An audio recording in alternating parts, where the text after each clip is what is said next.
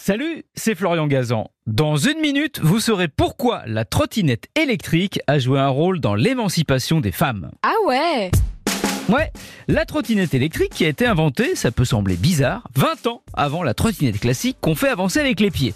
C'est en 1915 que l'américain Arthur Hugo Cecil Gibson crée l'autopède, une trottinette qui peut atteindre 35 km heure, dont le guidon se replie et qui est portable, avec des guillemets, hein, car vu qu'elle pèse 40 kg, à moins d'être haltérophile, on ne la porte pas. Baptisée l'autopède, elle est vendue 8 fois moins cher qu'une voiture, d'où son surnom d'automobile des pauvres. Mais justement, les postiers, les livreurs, les étudiants se ruent dessus pour gagner du temps dans leur trajet, suivis bientôt par les médecins et surtout par les femmes à qui l'autopède a changé la vie. Ah ouais? Ouais, à l'époque, les femmes n'ont pas le droit de conduire ni une voiture, ni même une moto. On juge qu'une femme qui en enjambe une de moto, c'est obscène. Donc l'autopède, cette trottinette électrique, leur permet de pouvoir se déplacer à leur guise, ce qui est un pas important dans leur émancipation.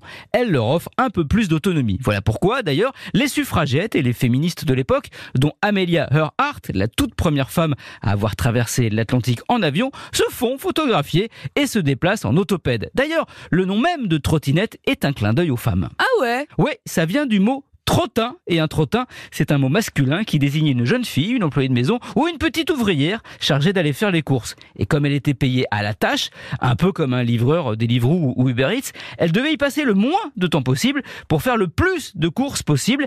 Elle faisait donc les, commissions d'un pas pressé, en trottinant, d'où le nom de trottin, qui a donc donné trottinette. Comme quoi, hein, un homme qui en fait, ça doit plaire à Sandrine Rousseau. C'est une façon historique de se déconstruire et aussi éventuellement de se casser la gueule. Merci d'avoir écouté ce podcast. Retrouvez tous les épisodes de Huawei sur l'application RTL et sur toutes les plateformes partenaires. N'hésitez pas à nous mettre plein d'étoiles et à vous abonner. À très vite.